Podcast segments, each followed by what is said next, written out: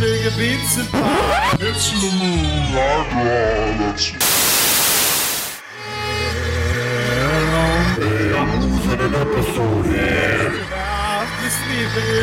I've always been a fan of podcasts. I first got into podcasts with the Adam Carolla show back in high school, but let's just say my tastes have become quite a bit more refined since then. The F+, My Brother and Me, you name it, I've listened to it. But everything changed when I started listening to Post Game of Thrones, a podcast by a friend of a friend from Tumblr. Next thing I knew, I was listening to all the noise-based podcasts, from Island Shuffle to Live Free Twyhard, but one that particularly caught my eye was Nana Roy's Nightmarinera by Roy Fuck Warlock. I scrolled through the feed on Pocket Casts, looking for an episode to listen to. They all sounded great, and I knew that a good time would be had regardless of the episode of which I selected, but I couldn't help but notice something strange. There was no episode 11. Well, I've never been one to shy away from a mystery, so I didn't. But then it was 10 years later now. 10 long years had passed since episode 11 went missing, and I found it. I was at an unassuming garage sale, in the garage of an unassuming man with an eye patch and a hood and a peg leg and a hook for a hand. He looked off, but I decided to shop at his garage sale anyway. Boy, what I regretted. He showed me his selection of used smartphones, basically the future equivalent of a phone. One of them was an iPod, which had quite the selection of used podcasts. And I scrolled through it, and imagine my surprise when I saw it. Nightmarinera, episode 11.mp3. I just about shit my skeleton right then and there, but I kept it together. How much for the pod?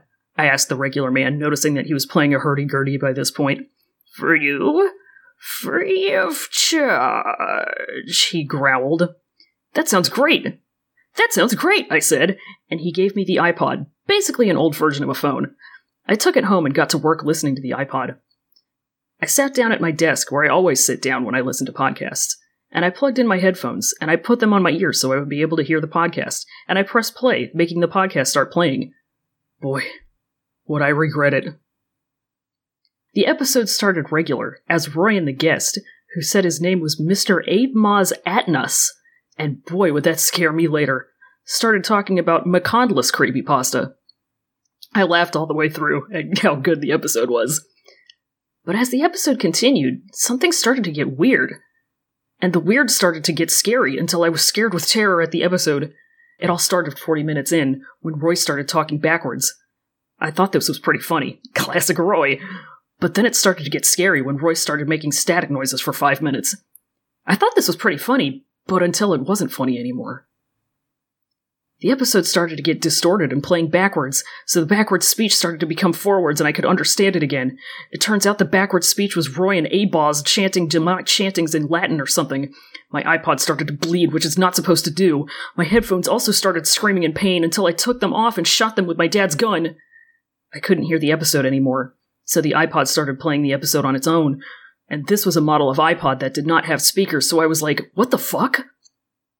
At this point, I was started to think the episode might be haunted, so I started to get scared.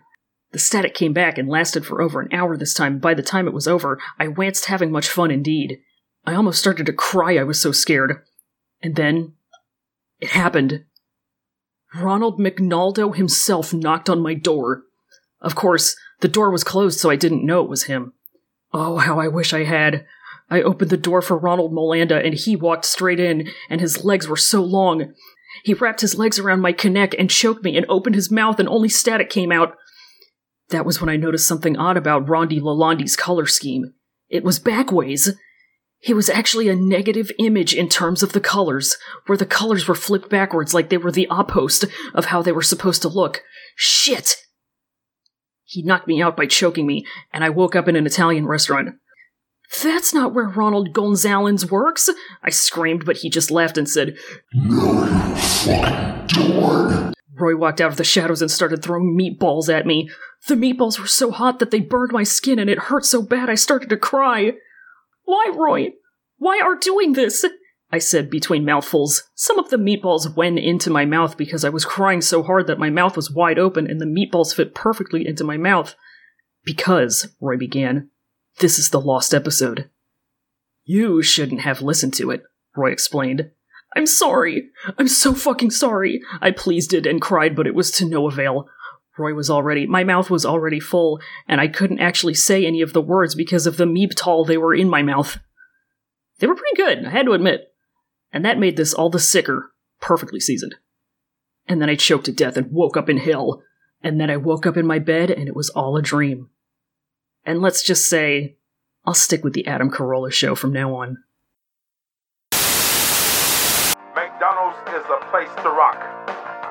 It is a restaurant where they buy food to eat. It is a good place to listen to the music.